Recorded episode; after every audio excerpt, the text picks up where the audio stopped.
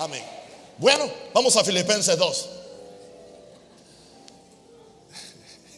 Hay veces que mi esposa me dice, hay ciertas cosas íntimas, me dice, cuidado que no se te salga en el púlpito. cuidado. Filipenses 2, del 5 al 8.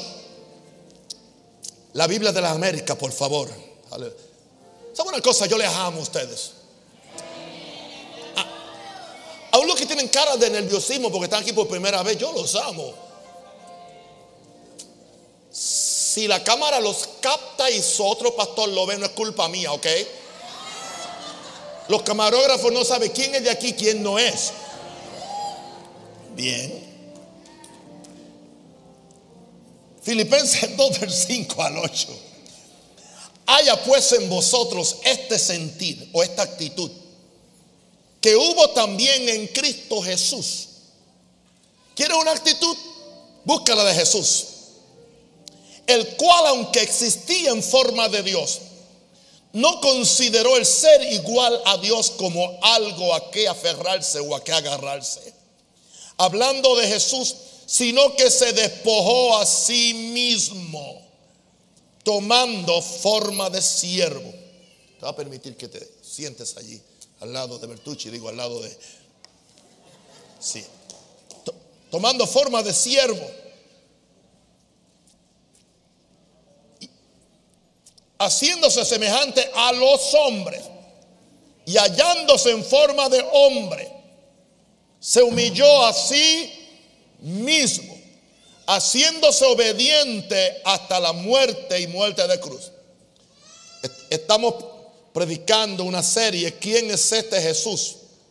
Este es el mensaje número cuatro. Hoy yo quiero hablar de Jesús, el siervo obediente de Dios.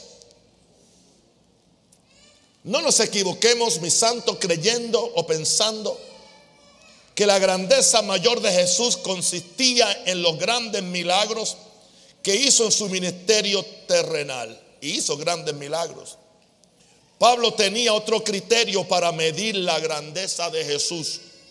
Y creo que es el mejor criterio para medir la grandeza de cualquier hombre o cualquier mujer. Este Jesús que es el Hijo eterno de Dios.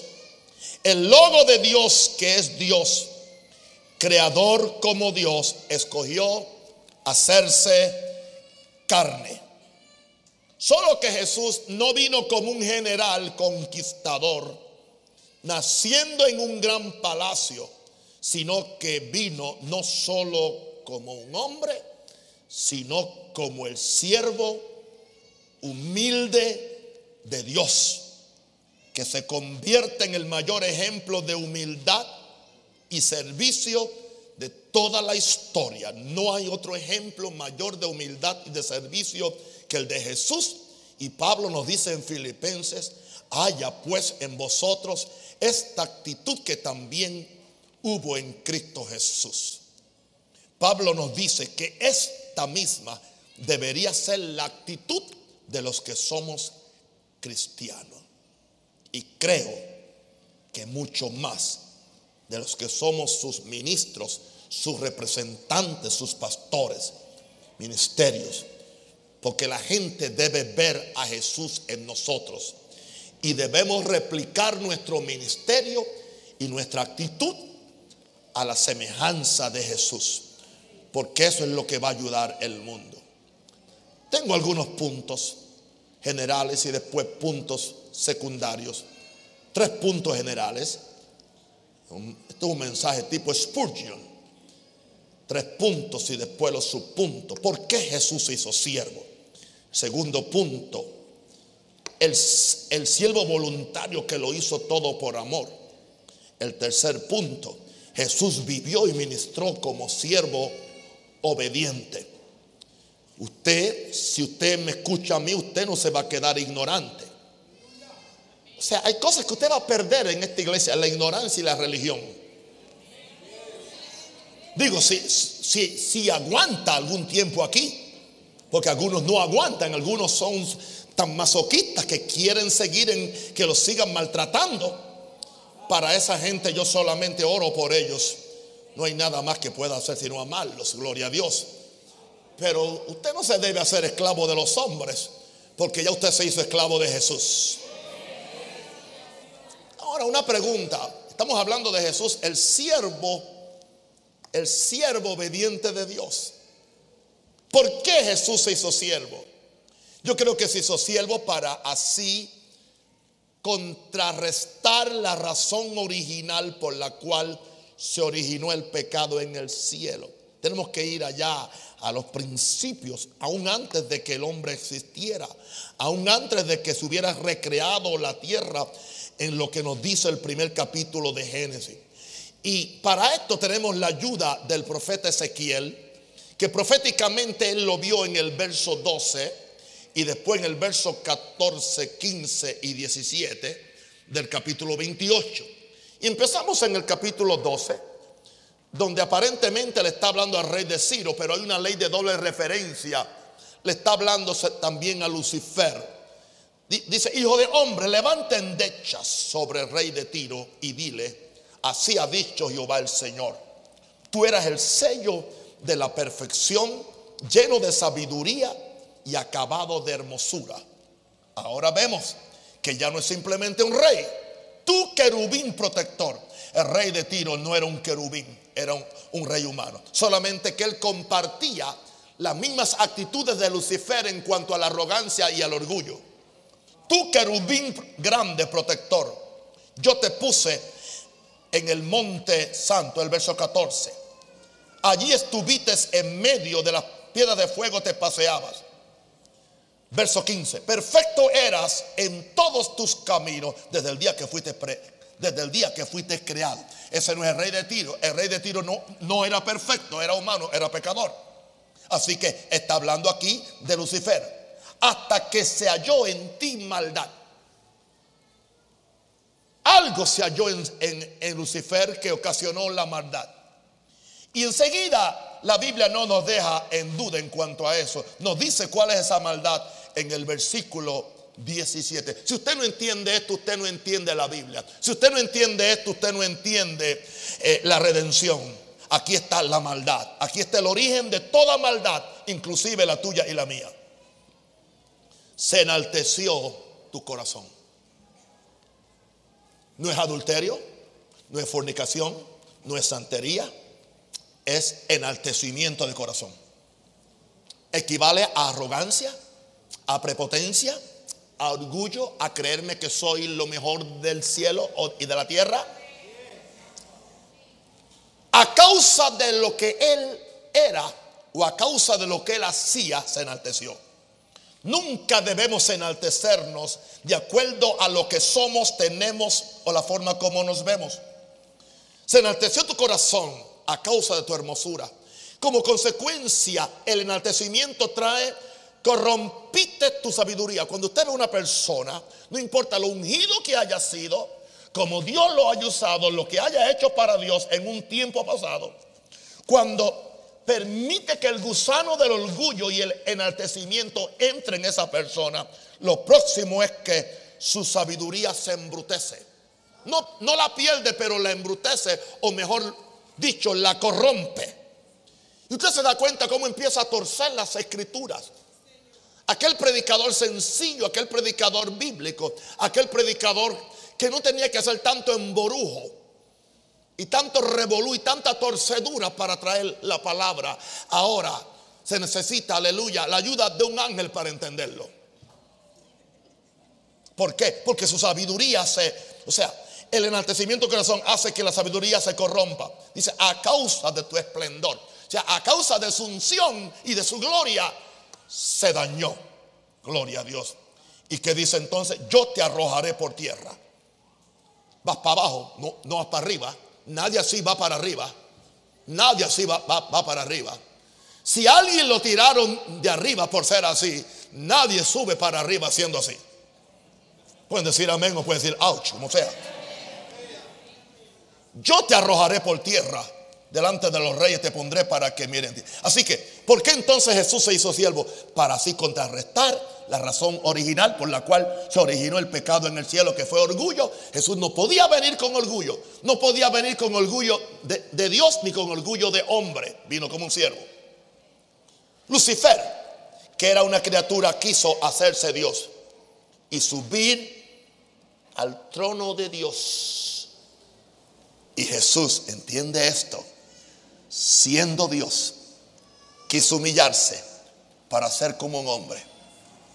Y su título preferido era el Hijo del Hombre. Fue tanto su humillación que nunca vino a restregarle a nadie en la cara su deidad o su superioridad en ninguna forma. Él vino como el Hijo del Hombre. Usted ve el contraste, usted ve el contraste, usted por qué él tuvo que hacerse siervo. Lucifer, que era una criatura, quiso hacerse Dios y subir al trono de Dios. Y Jesús, siendo Dios, quiso humillarse para ser como un hombre. Ezequiel 28.2. Aquí tenemos la intención de Lucifer en el versículo 2. Hijo de hombre, otra vez, y al príncipe de Tiro. Así ha dicho Jehová el Señor. Por cuanto se enalteció tu corazón, otra vez, y dijiste, yo soy un Dios. En el trono de Dios estoy sentado en medio de los mares, siendo tu hombre y no Dios, y has puesto tu corazón como corazón de Dios. Otra vez la ley de doble referencia en interpretación bíblica, hablando del rey de Tiro, pero el rey de Tiro tenía el mismo espíritu de Lucifer. Y toda persona que se enaltece, especialmente toda persona ungida, toda persona en un oficio ministerial que se enaltece, entra en lo que llamó aquel escritor brasileño de apellido Cagio, le llama el, el, el síndrome de Lucifer. Creyendo que la luz que tú has recibido es tu luz. Y empiezas a gloriarte en tu sabiduría y se te olvidó que nadie tiene nada que no le fuere dado del cielo.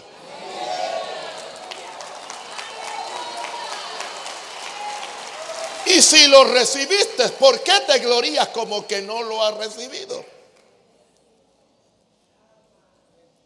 Lucifer, que era una criatura, quiso hacerse Dios y subir al trono de Dios. Jesús, que era Dios, siendo Dios, quiso humillarse para ser como un hombre. Ahora, ¿por qué Jesús se hizo siervo? Para redimirnos de la raíz del pecado original de Adán. Ahora ya nos olvidamos de Lucifer Ahora pasamos al segundo pecado. La raíz del pecado en Adán. ¿Cuál fue la raíz del pecado en Adán? Jesús tuvo que hacerse un, o sea, como Dios tuvo que humillarse para contrarrestar el pecado de Lucifer. Y como hombre tuvo que humillarse para contrarrestar el pecado del primer hombre. Se humilló como Dios y se humilló como hombre. Esto me vino ahora por revelación, no está en mis notas. Es nuevo para mí. Ahora mismo me, cayó. Génesis 3 del 4 al 5. Entonces la serpiente dijo a la mujer, no moriréis, sino que sabe Dios que el día que comáis de él serán abiertos vuestros y otra vez Satanás, lo mismo, lo mismo, seréis como Dios. Él quería ser como Dios. Él quería sentarse en el trono. Él quería eh, sacar a Dios del trono y él subirse al lugar que no le pertenecía. ¿Con qué viene Satanás donde la mujer? Lo mismo, seréis como Dios. Come, haz lo que Dios no te mandó a hacer. Por alguna razón Dios no quiere que seas feliz. Dios no quiere compartir contigo su deidad. Por esa razón no te permite comer de ese árbol. Puedes comer de los demás, pero ese no. Dios, Dios no te da algo que tú mereces. Siempre la tentación del diablo viene cuando el diablo te dice, Dios no te da algo que tú mereces. No muerdas esa carnada no la muerdas. Trae maldición, trae pecado. Así que Jesús se hizo, se hizo siervo para redimirnos de la raíz del pecado original de Adán, que también fue cuál? Orgullo. El mismo pecado. Es interesante que si usted va al, capítulo cuarto de Mateo y, y examina las tres tentaciones que le hicieron a Jesús, fueron las mismas. Las tres estaban conducidas al orgullo. La primera, si eres hijo de Dios, haz que estas piedras se conviertan en pan. Otra vez, muestra tu deidad, muestra que eres hijo de Dios, haciendo un milagro. Después le dice, tírate haz un milagro, haz, un milagro, para que ellos crean quién tú eres, tírate, porque cuando, tú te tires, va a mandar los ángeles y van a ver que tú eres el Mesías y te van a recibir. Orgullo. Después le dice, bueno, le enseña todos los reinos del, mundo. ¿Los quieres ya? ¿Se la cruz? ¿Los quieres? Te los doy en la cruz. Solamente póstrate, adórame y son tuyos. O sea, consigue todo sin Dios. Eso es lo que el diablo dice. Consigue todo sin Dios. Quiero decirte algo, hermano. Algo que yo he practicado por más de 41 años. No quiero nada que Dios no me lo dé.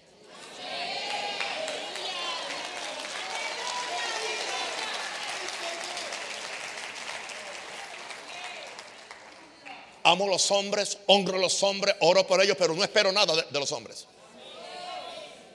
Mi fe está puesta en Dios.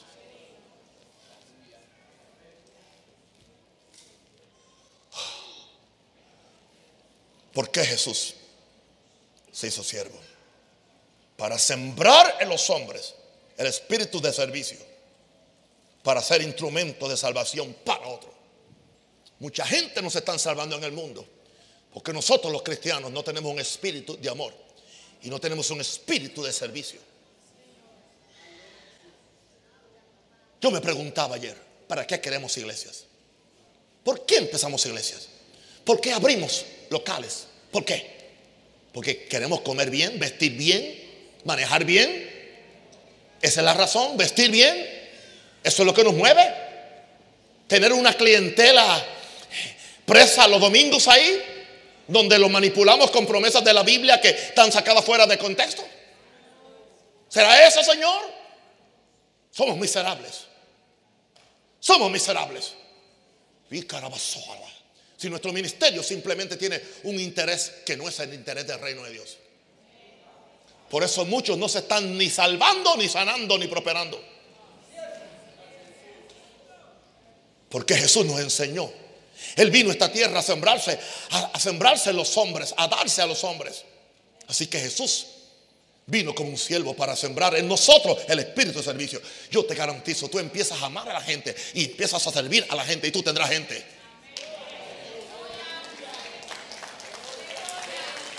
Hello.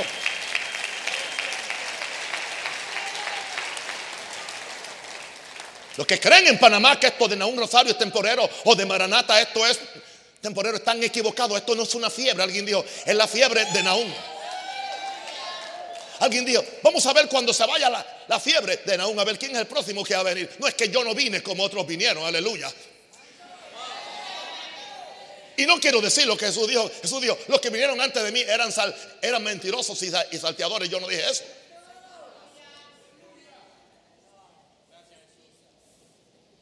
Yo siempre tendré gente. Porque estoy amando y sirviendo. Yo siempre tendré iglesias.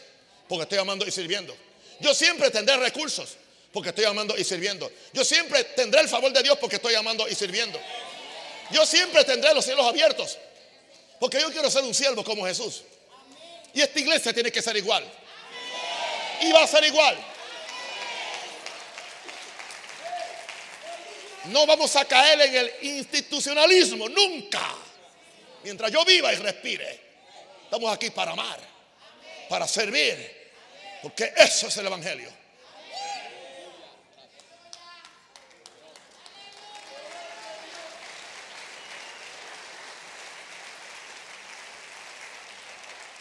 Y no pido excusa, pues cuando yo predico esto levanta roncha.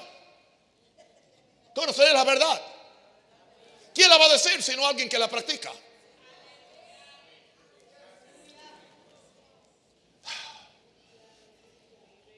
¿Por qué Jesús hizo siervo?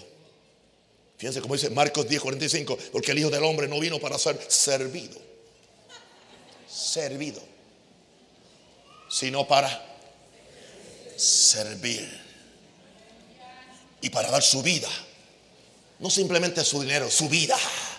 El mismo, el rescate por otros. ¿Qué estoy haciendo yo los domingos dando mi vida? ¿Qué está, haciendo mi, esposa dando su vida? ¿Qué están haciendo ustedes cuando voluntariamente van a, los peores barrios dando su vida? Dando su sábado, dando su dinero, usando su gasolina. No, me pasan facturas los hermanos que usan sus carros particulares para ir al Evangelio Cambia. Porque ellos se están dando. Saben que lo que tienen y son es de Dios. Jesús, ayúdanos. Jesús, ayúdanos. ¿Por qué? Él vino como un siervo para enseñarnos. Escuche esto bien. Que el mismo camino de Jesús hacia la tierra es el mismo camino para que el hombre llegue al cielo. Jesús vino en el camino de la humildad y del servicio. Nosotros llegaremos al cielo en el camino de la humildad y del servicio. Porque para ser salvo hay que humillarse. Lo primero es tenemos que admitir que estábamos totalmente y sinceramente equivocados. Y que no es la forma mía, sino que, que es la forma de Dios. Que no es mi justicia, es su justicia. Que es Él quien manda. Él es mi dueño. Él es mi rey. Él es mi Señor. Escucha esto. La verdadera salvación demanda un acto de humillación donde renunciamos a nosotros mismos, nuestros derechos, nuestras ideas. El mismo Dios, escucha esto, el mismo Dios que echó del cielo a Lucifer y del Edén a Adán, de dos lugares fueron sacados, y a Eva no acepta en su reino al que mantiene el espíritu de orgullo, que es la raíz de todo pecado. Y si cuando Jesús descendió a esta tierra, descendió como un siervo humilde, vino en el camino de la humildad, vestido de, humildad. Nadie que es prepotente, arrogante, opresor y mentiroso va para el cielo. En la misma forma que Jesús bajó del cielo, tú vas a subir al cielo. En humildad de espíritu, en humildad de servicio, aleluya, haciendo siempre la voluntad de Dios de acuerdo a la gracia que Dios te da y de acuerdo a los recursos que Dios te da. Y su gracia es más que suficiente. Alguien diga aleluya.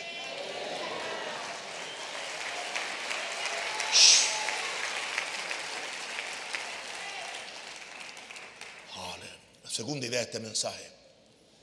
El siervo voluntario que lo hizo todo, ¿por qué? ¿Por qué lo hizo? ¿Por qué lo hizo? Por amor. 2 Corintios 5, 14 al 15. Porque el amor de Cristo nos constriñe, nos constriñe, nos mueve.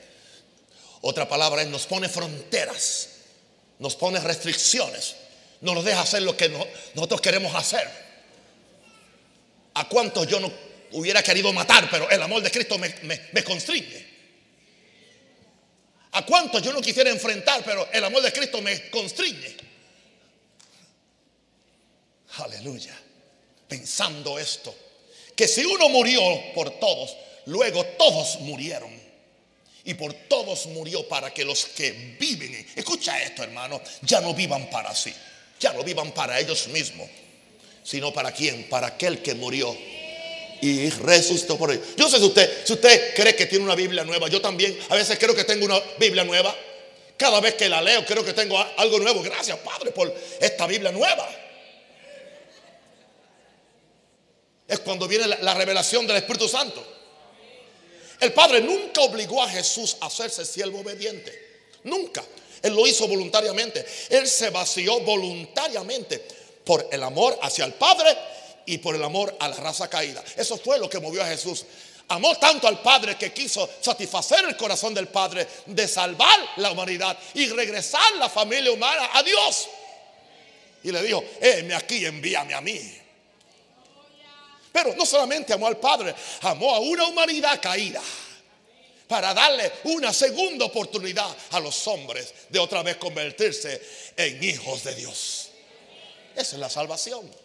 Esa es la, esa es la redención. Su amor le llevó a poner a un lado su deidad para ser como nosotros y servirnos una salvación tan grande como esta. Jesús vino a servir. Puso al lado su deidad. Yo sé que nosotros cantamos, ya todo dejé por seguir a Jesús. Claro, dejaste una aguja. Dejaste una prostituta. Dejaste una pistola. Dejaste ser un maleante. Mentiroso, adúltero, lo que sea. Cualquiera deja eso. Gran testimonio, dejé esto. Tú no has dejado nada. Tú ganaste. Porque eso te llevaba al infierno. Y te, y te hacía un miserable y un bandido y un sinvergüenza. Pero Jesús sí puede decir, todo lo dejé. Dejé el cielo. Puse a un lado mi deidad. I put away my royalty. Mi realeza. La puse a un lado para hacerme como ustedes. Eso es grande, diga, eso es grande.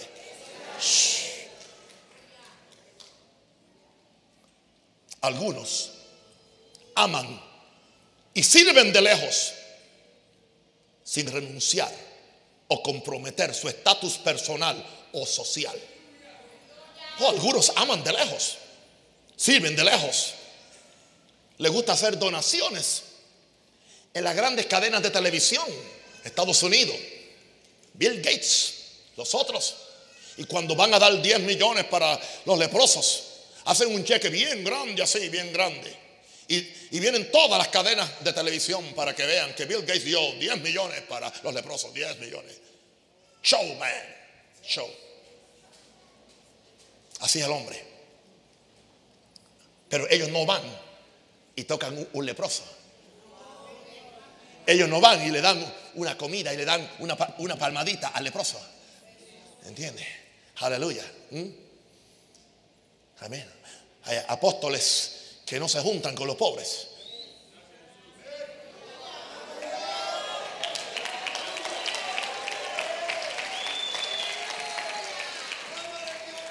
¿Alguien leyó cuál fue mi invitación para este culto que puse en, mis dos páginas de Facebook? Al final decía, y en esta iglesia usted tiene el, privilegio de, abrazar y besar personalmente al apóstol sin impedimento de un escolta.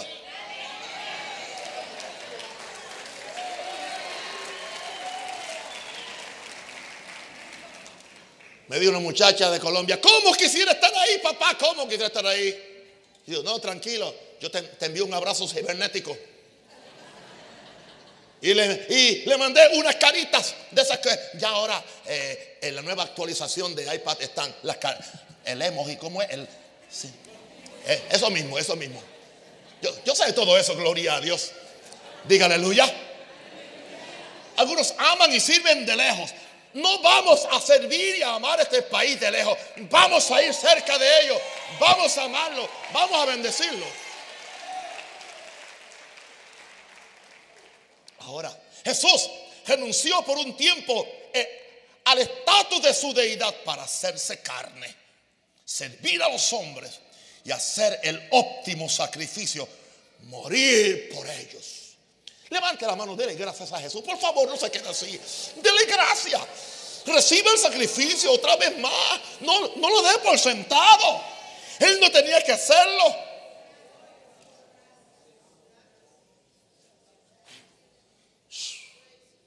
Tengo una pregunta para mis hijos. Una pregunta. ¿Qué rey humano se quitaría su corona y sus ropas reales y renunciaría a su trono y a su palacio para rebajarse a vivir y a servir a los súbditos que se habían rebelado contra su padre? ¿Saben lo que quieren? Mandarlo a matar a todos. Eso es lo que quisieran hacer. Vamos a matarlos a todos. Son unos rebeldes. Nos han hecho una revolución. Prácticamente el hombre hizo una revolución contra Dios cuando siguió sus propios caminos. Porque todos se han desviado. Todos, cada uno, cada uno está haciendo lo que le da la gana. No quieren a Dios en su vida. ¿Qué rey humano se quitaría su corona, sus ropas reales, eh, renunciaría a su trono y a su palacio para rebajarse a vivir y a servir a los súbditos que se habían revelado? Ninguno. Pero Jesús, que es el rey de reyes y señor de señores, lo hizo. Dale gracias.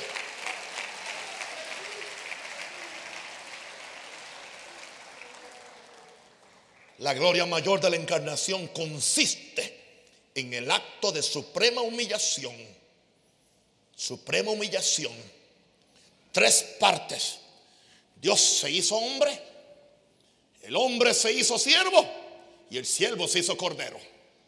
para que lo mataran y espiara tu pecado y mi pecado. El Dios se hizo hombre. El hombre se hizo siervo. El siervo se hizo la víctima. El cordero de Dios que quita el pecado del mundo. ¿No cree usted que Él merece que yo le alabe?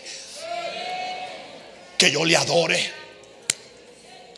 Que yo le dé lo que Él me pida. No hay nada que Él me pida que Él no se lo merezca. Levanta las manos. ¿Por qué no le entregas tu vida de, una vez ahí mismo? Entrégale tu vida, tu destino, tu futuro. Dile lo que tú quieras. Si me mandas a Haití, a Puerto Príncipe, yo voy. Si me mandas a Zimbabue, yo voy. Si me mandas a Angola, yo voy. Casi nadie está diciendo amén. Gloria a Dios. No importa donde Dios te mande, no es peor que Jesús venir a la tierra.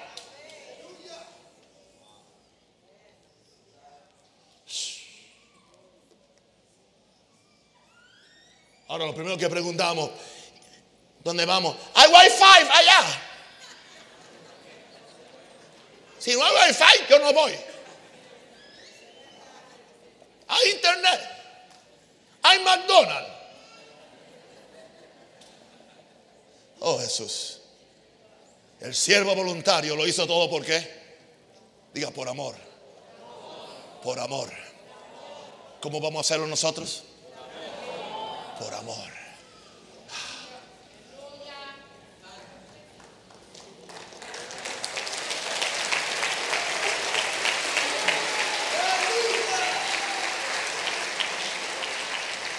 Esos aplausos sonaron como esos aplausos mecánicos que...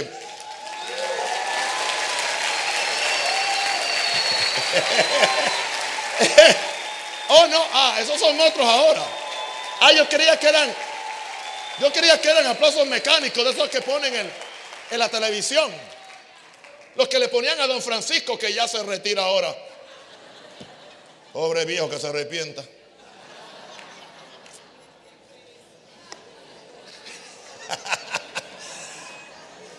Como dicen ustedes, ajo. C. Jesús vivió y ministró. ¿Cómo ministró? Como siervo obediente. Que el Hijo de Dios nos diga que Él no puede hacer nada por sí mismo. Nos da a entender el grado de humillación que definía su vida y su ministerio. ¿Que Jesús dijo eso? Claro que lo dijo en Juan 5, 19. Respondiendo entonces Jesús les dijo, de cierto, de cierto digo, no puede el Hijo hacer nada por sí mismo. No puede. No dijo no quiere, no puede. Él dijo yo no puedo. Pero él podía, pero él dijo yo no puedo se anonadó tanto, esa es la palabra, que dijo, no puedo. Llegó a una, a, una rendición a Dios que dijo, yo no puedo aunque quisiera. Hacer nada por sí mismo, sino que lo que ve hacer al Padre. Porque todo lo que el Padre hace también lo hace el Hijo igualmente. ¿Cuánto tenemos que aprender nosotros los ministros? Y queremos hacer tantas cosas que Él no quiere hacer. Esto es un siervo obediente. Al ser admirado por sus milagros, él no tomó crédito por su doctrina.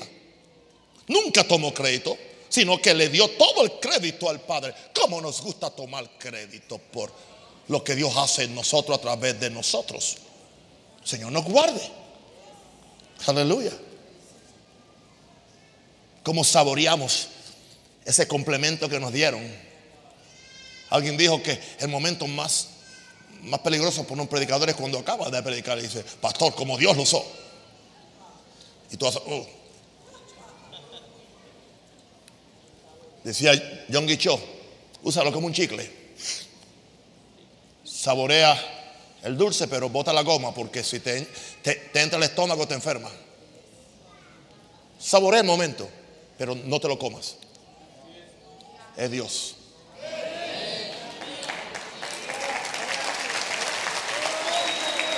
¿Ok? Juan 7:15.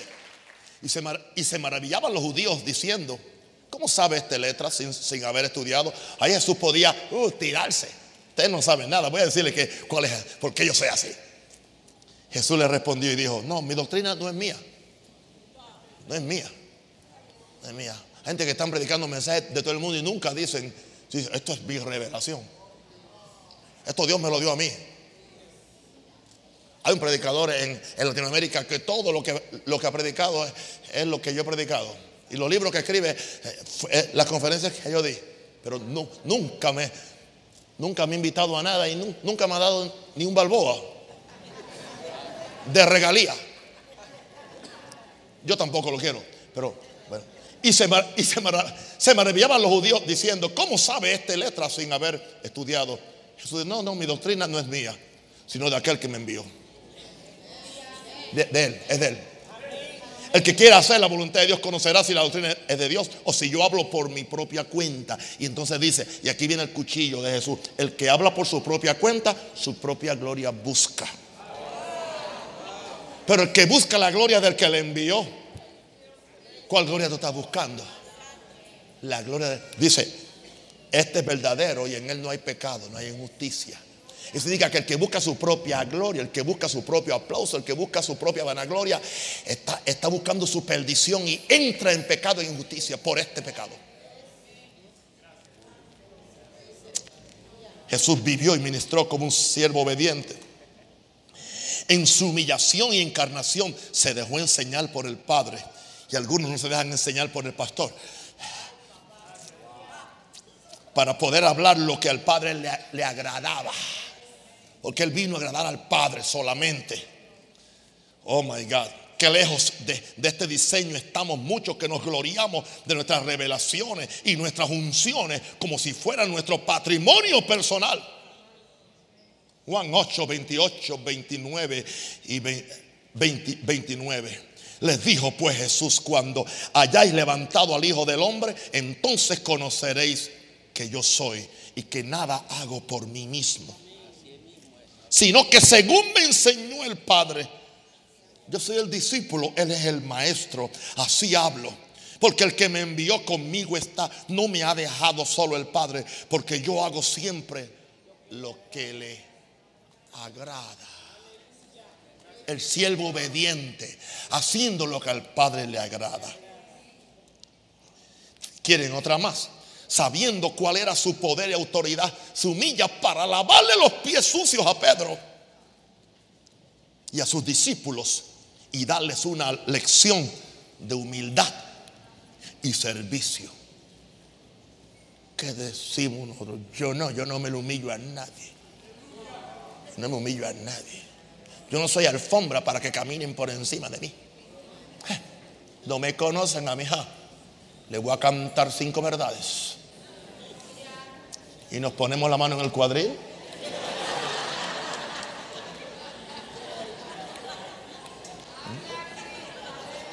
Tanto hombres como mujeres.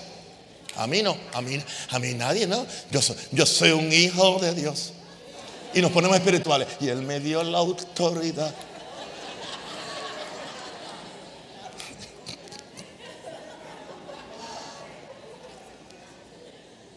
Vamos a Juan 13, 3 al 5. Póngalo ahí para los hermanitos estos que están aquí este domingo tan lindos. Juan 13, 3. Sabiendo Jesús que el Padre le había dado todas las cosas en las manos y que había. Hay gente que no sabe ni lo que son ni lo que el Padre le dio. Y Jesús sabía que el Padre le había dado todas las cosas en las manos, la autoridad, el poder y todo. Y que había salido de Dios y a Dios iba. Él sabía que era real, sabía que era Dios, aunque no lo abusó. Sabiendo todo eso, ¿sabe lo que dice? Verso 4, se levantó de la cena, se quitó su manto, tomando una, una, una toalla, se la ciñó, luego puso agua en un lebrillo y comenzó a lavar los pies de los discípulos y enjugarlos con la toalla con que estaba ceñido. Este es un trabajo que lo hacían los esclavos en la casa. Ningún señor de la casa le lavaba los, los pies sucios a nadie. Y la razón por la cual había lavamiento de pie, eh, escúcheme ahora, hermano, en caso que usted se quiera ser religioso y quiera que empecemos aquí lavamiento de pie, ahora no hay que lavar pies, se usan medias y zapatos. Se lavaban los pies porque había que hacerlo porque la gente usaba chancla y había polvo en el camino. Y cuando entraban a la casa para que no metieran el polvo en la casa, había un esclavo que estaba encargado de lavarle los pies. El lavamiento de pies no es un sacramento. Ahora, si usted quiere hacerlo, hágalo. Como un acto de humillación, está bien, yo lo he hecho. Pero no me diga que es doctrina. Y que cada vez que hacemos comunión es que lavar las patas sucias a todo el mundo.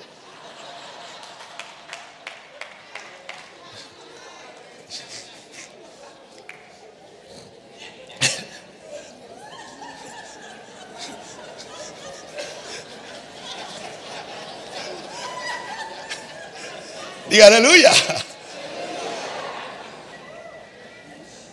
Aleluya.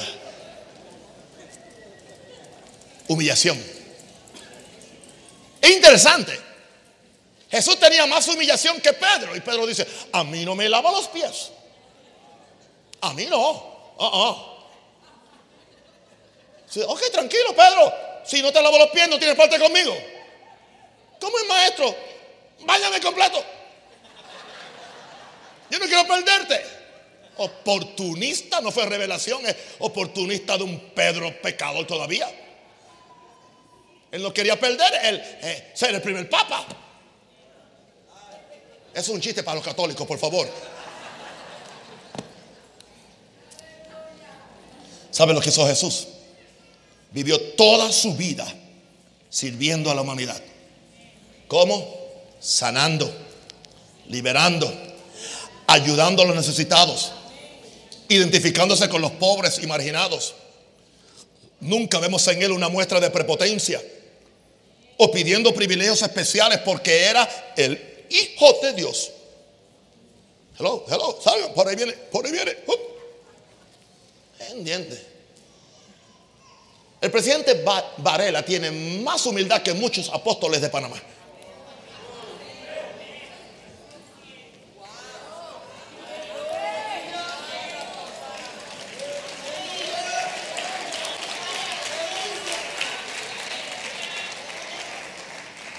Era millonario antes de, ser presidente y ahora tiene la primera posición del país y eso da estatus. Vamos a ese tema ahí porque cayó mal, ya me di cuenta. Pero por favor, no lo editen, déjenlo ahí para la posteridad. Quizás me manda los diezmos, Varela, cuando oiga esto. Alguien diga aleluya.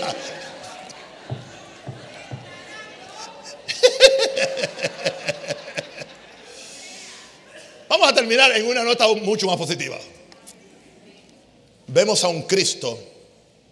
Ok, Jesús siempre aborreció la hipocresía, la soberbia y la simulación de la religión de su tiempo. ¿Qué pensará de la de hoy? ¿Qué pensará?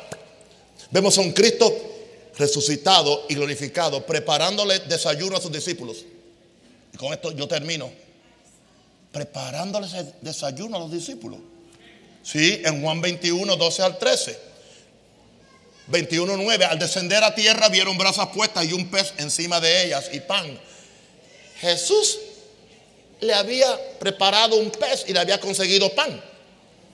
Y en el verso 12 le dice, le dijo Jesús, venid, vengan y coman. Y ninguno de los discípulos se atrevía a preguntarle, ¿tú quién eres? Sabiendo que era el Señor. Vino pues Jesús y tomó el pan y le dio. Y así mismo. No, solamente le, le, horneó el pescado en unas brasas, le consiguió el pan, sino que se lo dio. Entiendan esto. Jesús preparándole desayuno a sus discípulos. No el Jesús humano, el hombre está ya glorificado, resucitado Qué sencillez. ¿Entiende? Óigame. Hay gente que hay que sacar la vajilla completa y con papelitos y todo eso. No, no sé. Seamos sencillos. Seamos sencillos Mi esposa y yo estamos solos, no tenemos doméstica. Así que yo acabo de comer, eso voy a adelantar el, el, seminario matrimonial. Yo agarro mi plato y voy y lo llevo, lo lavo y lo engancho.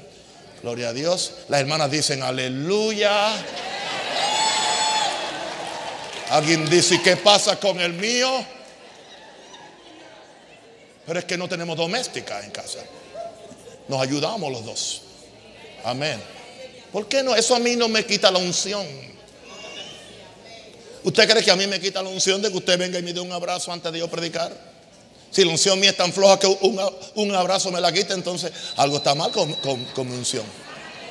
Yo tengo otro culto a las 12 y digo, ah, pues nadie me toca porque tengo que mantenerme. Aún no he ido al Padre y a vuestro Padre, a vuestro Dios, a vuestro Dios.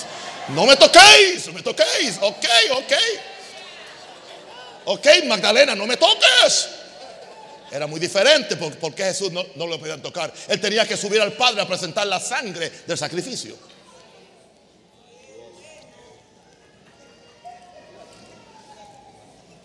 ¿Quién es este Jesús? cada día a mí se me hace más misterioso. En serio. Yo no lo entiendo. El humano yo no lo entiendo.